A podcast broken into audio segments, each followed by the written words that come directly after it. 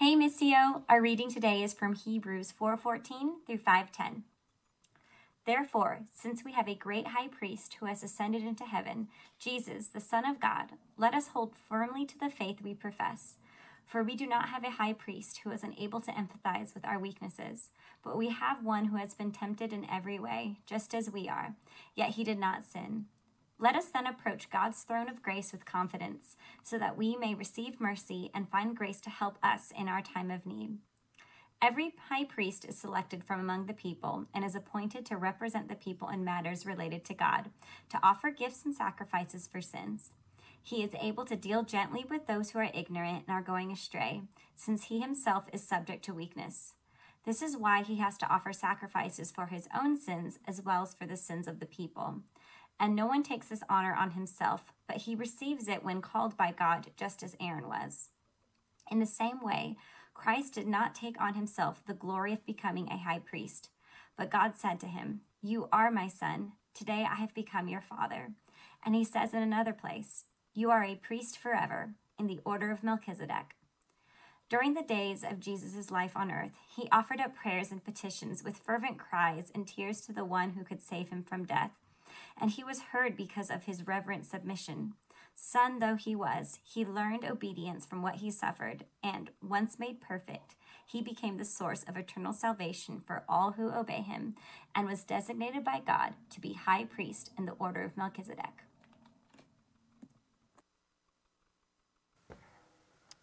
Thanks, Jana. So nice to see her face. Good morning. Yeah, a little bit of energy there this morning. I like it. It's my favorite when there's interaction. So I feel like I'm with you and you're with me. And so thanks for that. We're continuing on in our series looking at um, how Jesus reveals to us who God is, the character of who God is as revealed to us in Jesus. Um, John chapter 1 and verse 8, 18 says that no one has seen God, but Jesus makes God known. Then Hebrews 1 says that God has spoken through the prophets, but now God has spoken to us through Jesus. So we have this exact representation of God in Jesus.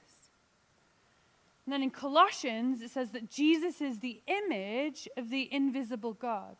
And so if we want to understand who God is, we look to Jesus.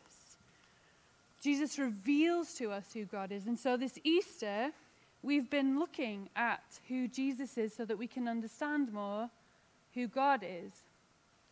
And our images of God matter because they inform our faith, where we place our trust. And it's out of that place of faith where our actions are born. Our beliefs take on form and shape in our actions from our faith and trust. And so, our images of God, where we're placing that trust and faith, is important because that belief motivates the activity and animates our lives. And so there's a deep correlation between what we believe and who we are in the world. And so how we understand and believe Jesus is very, very important. Our image of who God is matters. And that's why we've been looking this Easter at Jesus, because Jesus reveals to us who God is, reveals where we're putting our trust and our faith, so that our actions can be animated by a true picture of Jesus. And we just heard Hebrews chapter 4. We're going to be in Hebrews chapter 4, verses 14 to 510, if you want to grab the Bible or your um, tablet or your phone. And there's a lot going on in that text, a lot going on there. And there's lots of things we could look at. But what I want us to look at today, we're going to focus on the characteristics of Jesus that are human, that the writer of the Hebrews highlights for us. This picture here in this text is a picture of Jesus that is so human, which is so helpful for us in understanding God. And the writer here, what the place that we're going to focus on is how Jesus interacts with us.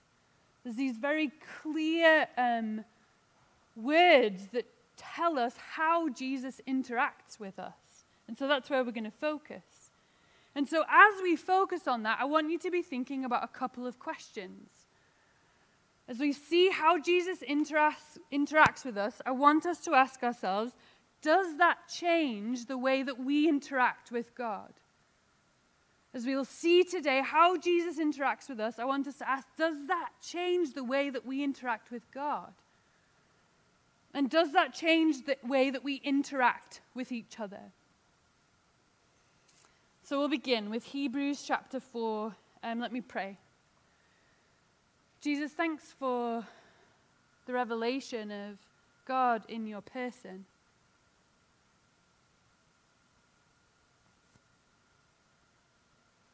Help us to come um, to this text today with a curiosity, with a sense of humility, with an openness, so that our, our images of you can be made new in what you reveal to us about yourself today. We pray in Jesus' name. Amen. So, Hebrews chapter 4, verses 4 to 16. Therefore, since we have a great high priest who has ascended into heaven, Jesus, the Son of God, let us hold firmly to the faith we profess. For we do not have a high priest who is unable to empathize with our weakness, but we have one who has been tempted in every way just as we are, yet he did not sin. Let us then approach God's throne of grace with confidence so that we may receive mercy and find grace to help us in our time of need. So here the writer to the Hebrews tells us that Jesus is a high priest. And that's not really something that we encounter on a day to day basis, right? So thankfully, the writer also summarizes the job description of the high priest for us just in the next chapter in verse 1. Every high priest is selected from among the people and is appointed to represent the people in matters related to God to offer sacrifices, gifts, and sacrifices for sins. So the high priest is selected from among the people, appointed to be a representative of the people, to represent in matters related to God, and so to offer gifts. Some of those gifts are for gratitude and celebration, and also to offer gifts for sacrifices for sins. So that is the job description of the high priest, thank you, writer to the Hebrews, for those of us who don't rub shoulders with that position often, which is all of us, right? But it's a position of power. And I think we all kind of walk in here with different understandings of power. And it often has to do with the amount of power that we hold, is sometimes how we bring definition to power. And all of us have some power to varying degrees. We're in our workplace, in our home space, when we go to the grocery store, like we're, we're all occupying different levels and holding different amounts of power. And when there is equity in relationship or in systems, um, it's usually in the best interest of others to have concern for other people. So when you're with your peer, you're kind of in it together. And so it affects both of us or all of us, whatever happens.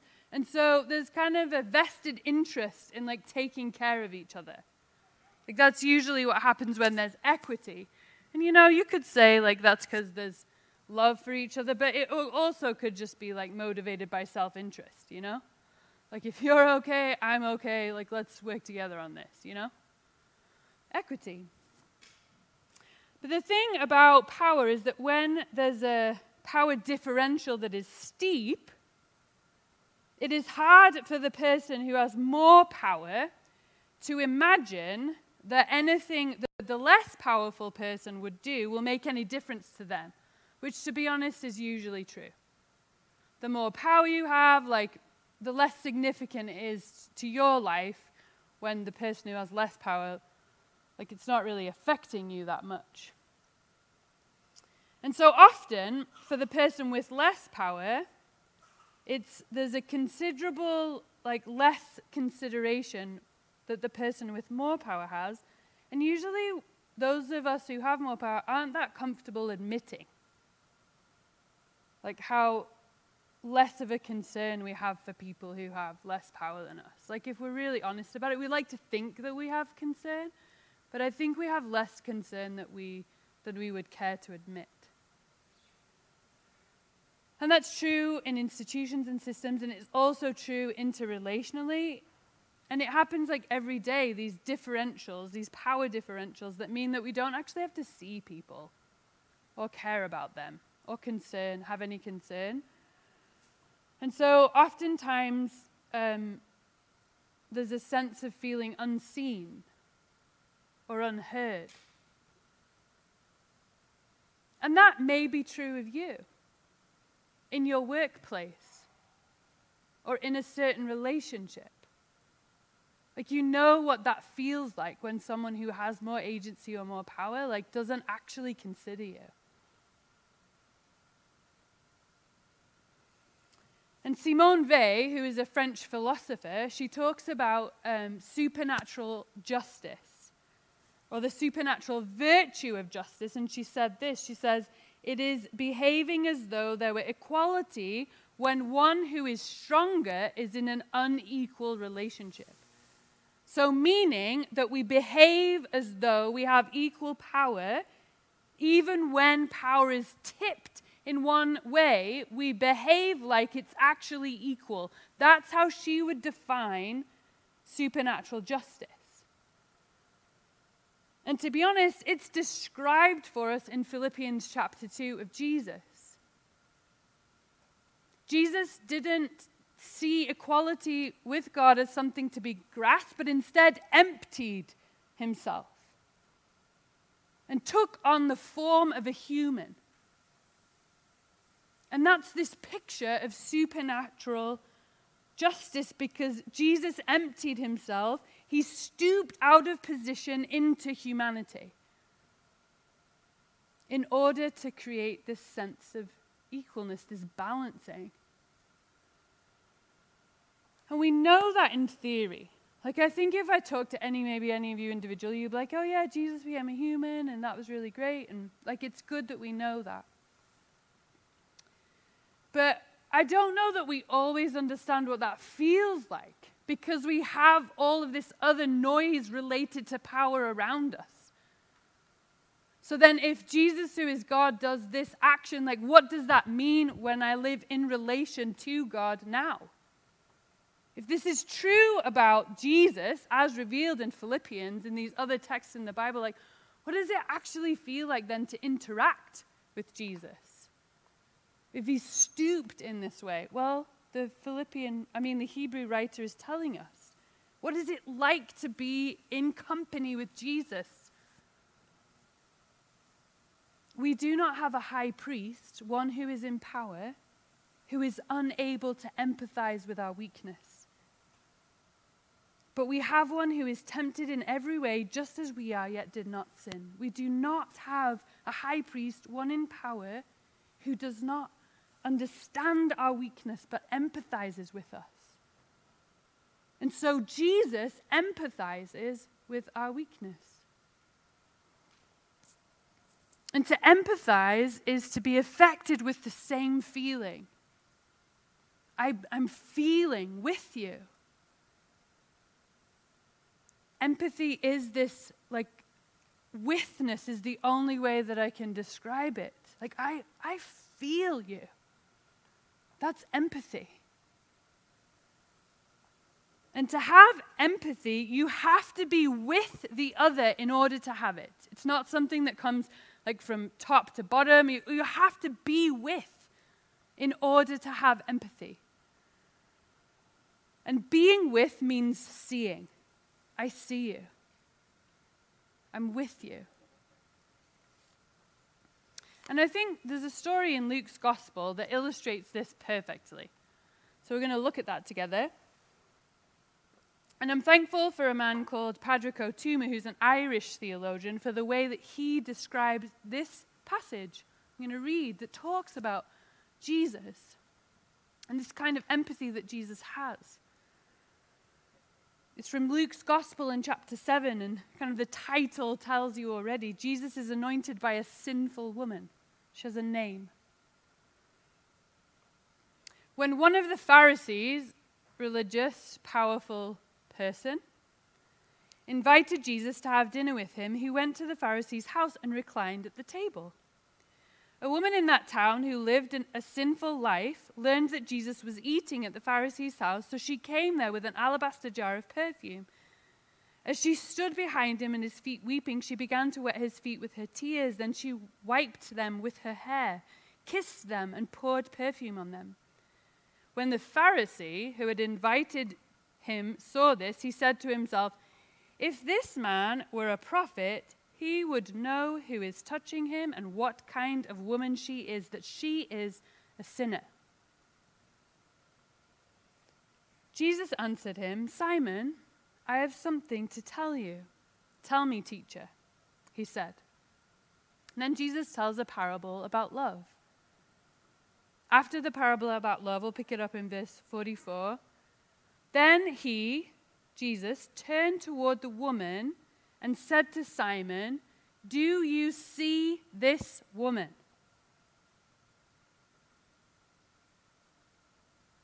I came into your house. You did not give me any water for my feet, but she wet my feet with her tears and wiped them with her hair. You did not give me a kiss, but this woman, from the time I entered, has not stopped kissing my feet. You did not put oil on my head, but she has poured perfume on my feet. Therefore, I tell you, her many sins have been forgiven, as her great love has shown. But whoever has been forgiven little loves little. Then Jesus said to her, Your sins are forgiven, your faith has saved you. Go in peace. If this man knew who she was, she wouldn't, he would, like, if Jesus, this is what this Pharisee thinks, if Jesus knew who she was, he wouldn't allow this to happen because he would know what she's like. She's likely a sex worker. And this religious, powerful person has no space for her. And then Jesus tells a story about love, and then he turned toward the woman and he asks his host a question It's his own kind of dishonor as he turns away and turns towards, kind of dishonors his host in that moment. And he asks the Pharisee, Do you see this woman? We know the answer to that question. No, he doesn't see this woman.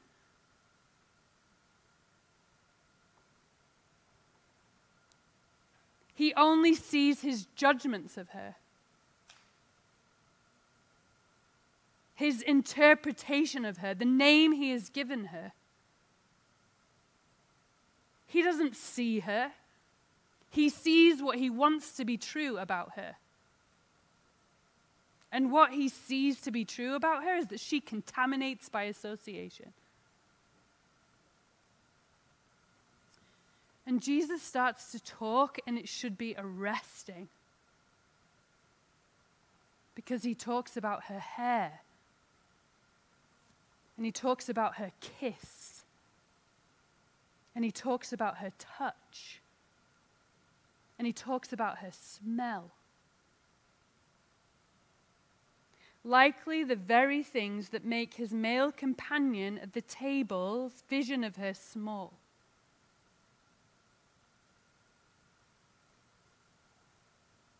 Jesus' vision is to see far beyond the things that people use to decipher her. He dignifies her. Maybe even with a deeper dignity than she even knows herself. And he points to this Pharisee that he's actually lost his way. He's lost his way in his judgments.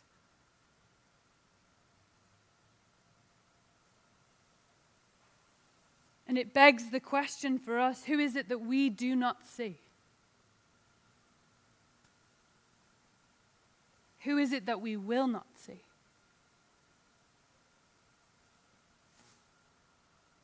Who is it that you do not see? Who is it that you will not see? I will think about their dignity when they decide to change. There's a lot at the moment that invites us into this way of thinking. I will consider their dignity when they decide to change.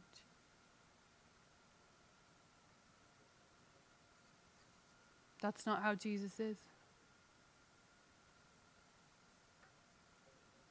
Taking a class by a woman at the moment who has a whole different set of life experiences than a lot of us in the class. And she teaches us for two hours, and then we have an hour after where she'll answer questions, and we do it on Zoom.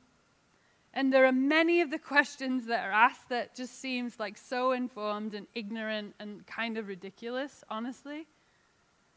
And I've noticed like how much empathy she has for these for, for our ridiculousness is what I would say.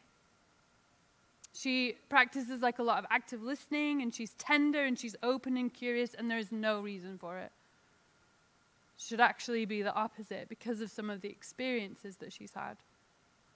And someone mentioned it to her, like how much of a willingness of empathy she had. And she like put her face right up to the screen and she said, This does not come to me naturally. I have to learn this. And you're like, Yep, empathy is learned.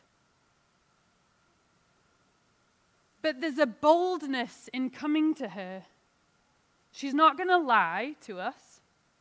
She says things how they are, but she offers help and mercy, like she feels us. And she reaches. Because empathy doesn't have to remove honesty, it cr- creates a context in which honesty can show up. The woman in this story with Jesus was bold. And Jesus told her that her sins were forgiven. Jesus' words didn't lack honesty. He named that things needed to be forgiven, and his words were also full of goodness. Let us then approach God's throne of grace with confidence so that we may receive mercy and find grace to help us in our time of need. There's a way that we can interact with God. And there's reasons why we can. Because Jesus empathizes with us in our weakness. Later on in chapter 5, it says that the writer to the Hebrews in verse 2 in chapter 5 will tell us that the high priest is gentle And Jesus, that's how Jesus describes himself in Matthew chapter 11. I am come to me, find rest because I'm gentle and humble of heart. And it is difficult in a harsh and weighty world to reach and sustain gentleness. It's not the first thing we experience when we turn on the news or when we look on social media. Like, gentleness is rare. And I want to be clear here that gentleness and empathy are not fragility. Fragility is usually self focused, it's self is centered. Empathy and, gener- and gentleness like considers all. And gentleness is a temperament and a, a behavior. Like when you're gentle, you're both kind and compassionate. And humbleness means that you're not standing over, being condescending or overbearing. That's actually fragility when you're condescending and overbearing. Because fragility usually shows up with a loss of control and power and a lack of a sense of identity. Empathy and gentleness usually show up out of a sense of secure identity. And humility is this picture of being with. God is with us in the pain, in the suffering, and even in the pain and suffering that we bring upon ourselves. He knows how to identify with our weakness. And it empathizes and brings gentleness and humility into those spaces with us. And I think this witness is most clearly characterized in the rest of chapter 5. Verse 7 During the days of Jesus' life on earth, he offered up prayers and petitions with fervent cries and tears to the one who could save him from death. And he was heard because of his reverent submission. Son though he was, he learned obedience from what he suffered. And once made perfect, he became the source of eternal salvation for all who obey him. Here's another characteristic of, here is another characteristic of Jesus. He suffered. It's like you can, you can, if you get into this, you're like, oh yeah, he's cries and tears. And that's before the deep suffering that he experienced. And I think, if we're honest with ourselves, we have a bit of, of an aversion to suffering. We want to look away. It is so hard to hold the gaze of suffering. And that makes sense. Like often we try to address suffering or we like try to solve it or get away from it or explain it. And often we do those things in such a way that it misses the suffering altogether because we're like so desperate to get away from it or to get away from the person that is suffering. We offer like this quick fix or solve or explanation, and by doing so, we miss the suffering altogether. Suffering is uncomfortable, and that's putting it mildly. It dislocates us. It dislocates us from God. It dislocates us from each other. It dislocates us from ourselves. It dislocates us from what feels like reality. And one of the worst strands of suffering is its power to make us feel or to make us actually invisible, both to other humans and to ourselves.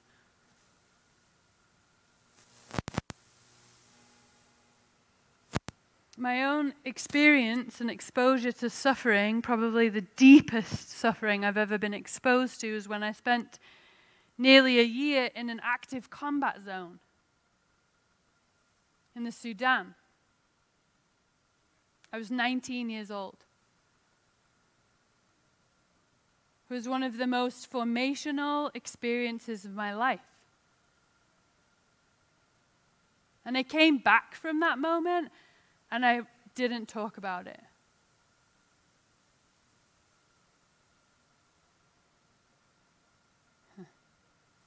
Told myself I wouldn't cry, but I might.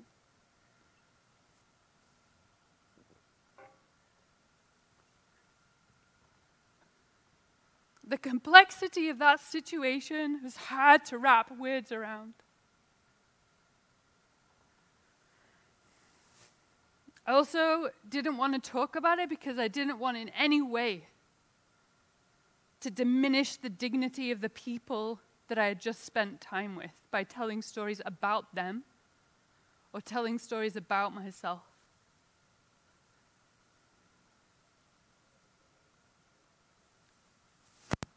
I also felt guilt, a lot of guilt, because I had a plane ticket out, and they didn't, and they don't.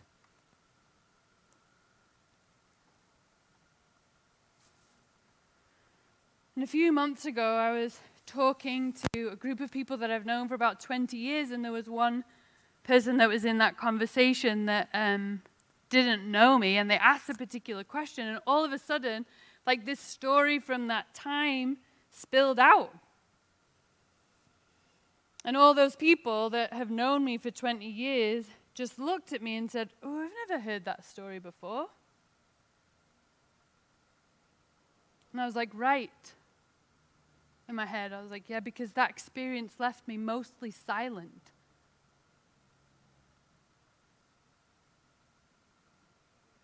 And I have a close, close friend called Stephanie Gering Ladd, and she has helped me because she wrote a dissertation on suffering for her doctoral work. And she wrote it in light of um, two people Simone Weil, who was a French philosopher and activist, and then also Um, Kathy Kollwitz, who's an artist, both born around the same time they lived. Both of them lived through the First and Second World War. And so my friend wrote her dis- dissertation on attuning to suffering as revealed by the writings of Simone Weil and the art of Kathy Kollwitz. These two women in this place and time both attuned deeply to suffering. And Kollwitz's son Peter died in Flanders in the First World War in 1914. And she made a sculpture between 1937 and 1939 in memorial to Peter and to her own loss. And there's this enlarged version of that bronze sculpture that now sits in a memorial building for victims of war and atrocity in Berlin. And I have a picture of it. My friend Stephanie writes about this picture. She went there.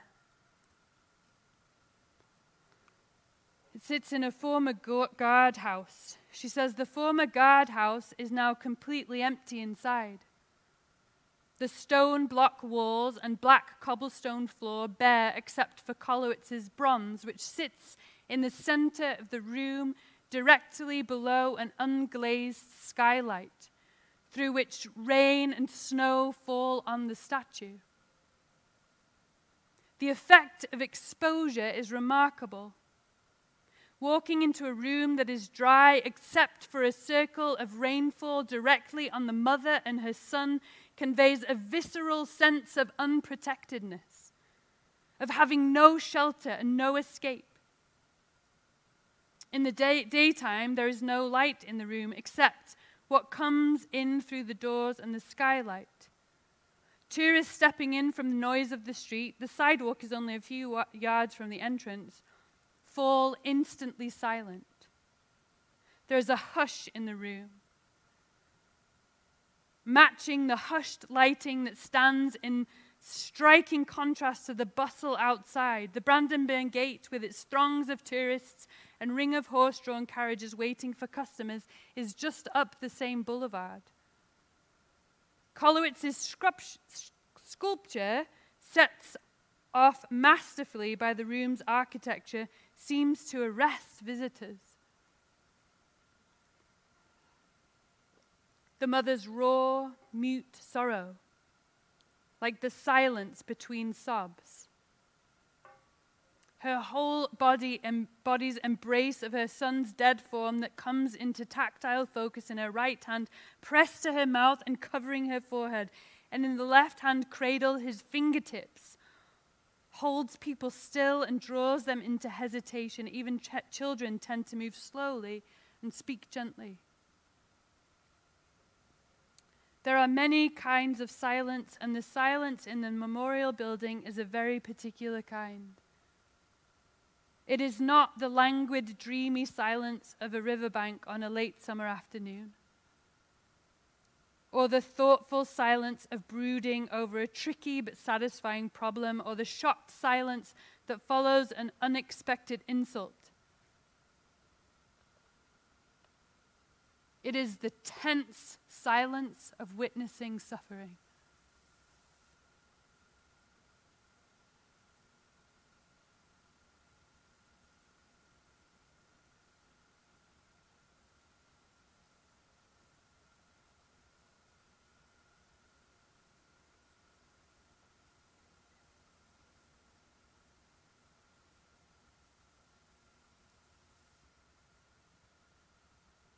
Stephanie, as a theologian, goes on to say God is love. And God made the world in an act of self giving generosity. When the good creation became devastated by sin, God extended this generosity in Christ's incarnation and passion by joining human beings in their most unbearable and disfiguring suffering. Jesus suffered Simone Weil says that the only thing that begin, begins to help suffering is to be attended to by attention.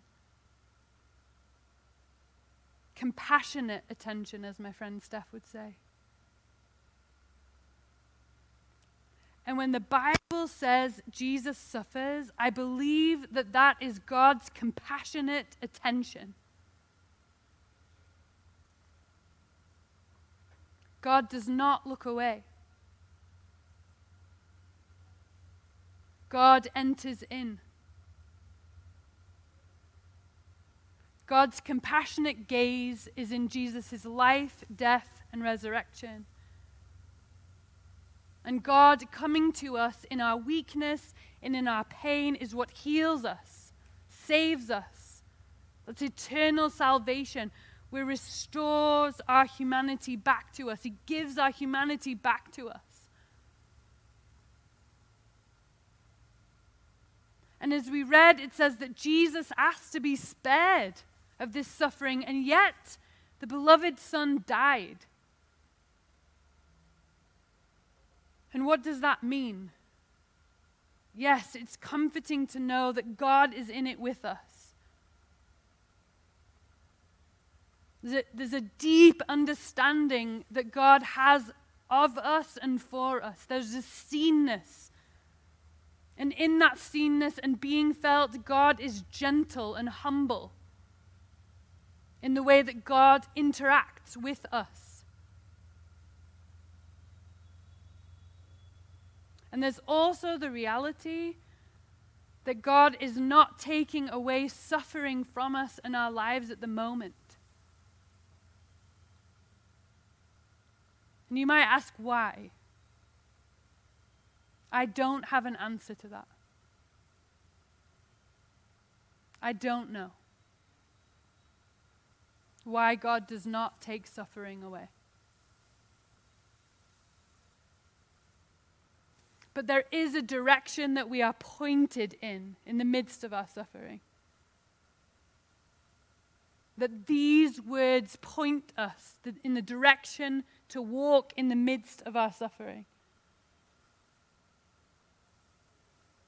That we lament the suffering of our own making and the making of others, and we learn compassionate attention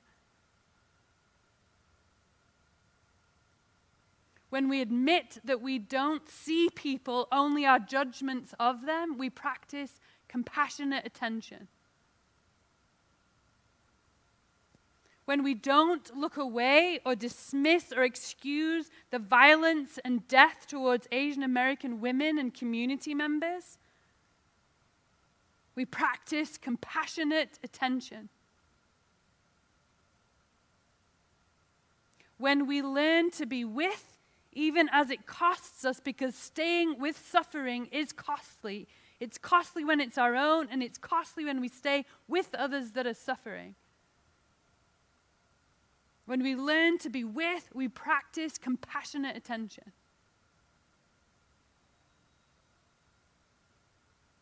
And we also need to learn, or we must learn, to be receivers of God's compassionate attention. as we see how Jesus interacts with us in this invitation, it's a way for us to interact with God that we could come confidently and boldly no matter what. Anticipating and expecting, like that woman did, or like it says here in the passage. Expecting God to treat us with gentleness and with empathy and with witness.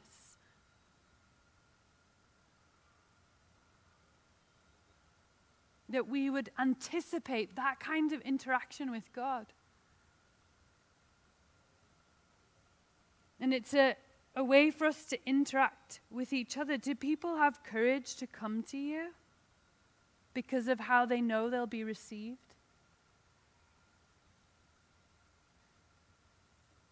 I'll ask you that again. Do people have courage to come to you because of how they know they'll be received? And you don't automatically have to say yes or no. It's probably a bit of both. Sometimes yes and sometimes no. And if it's no, it's likely that you are in need of some compassionate attention because if you don't have it to give, you likely haven't had it.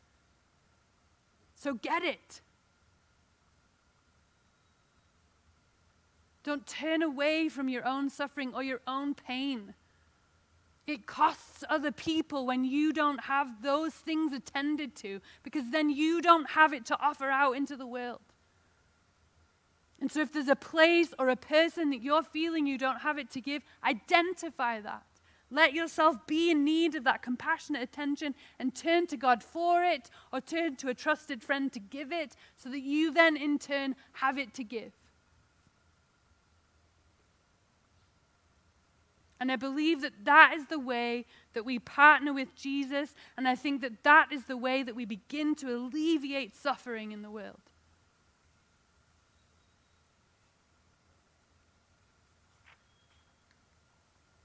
So as we take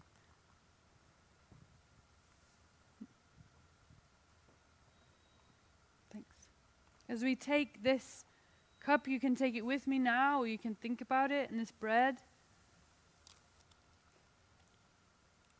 We take it as a picture of remembrance, as a picture of reality, of Jesus who embodied God's self. In order to be treating us as equals, that we become brothers and sisters. And as you take it, I want you to think about where you need God's compassionate attention.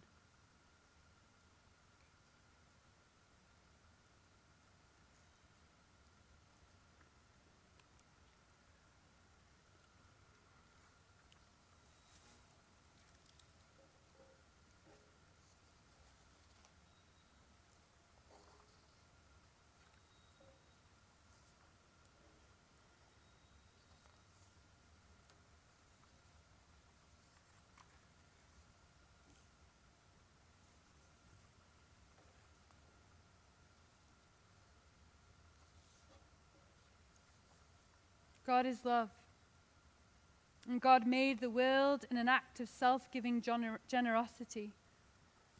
When the good creation became devastated by sin, God extended this generosity in Christ's incarnation and passion by joining human beings in their most unbearable and disfiguring suffering. Let's pray. Jesus, I'm mindful that today We've been attuning to something that is difficult for us to do. Both as we attune to systemic racism, as we look at this text, and I pray that you would give us a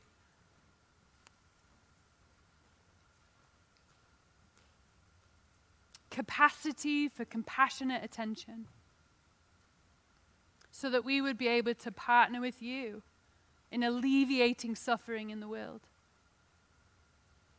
Thank you that we can come to you and anticipate empathy and witness, that you feel us. Thanks that we can come to you and we can expect gentleness. Thanks that we can come to you and know that you are humble of heart.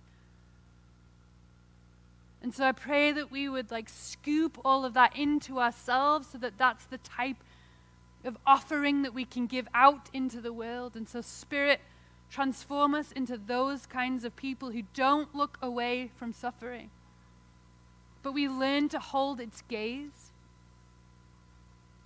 even if it's costly,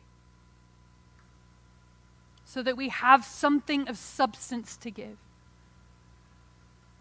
We pray in Jesus' name. Amen.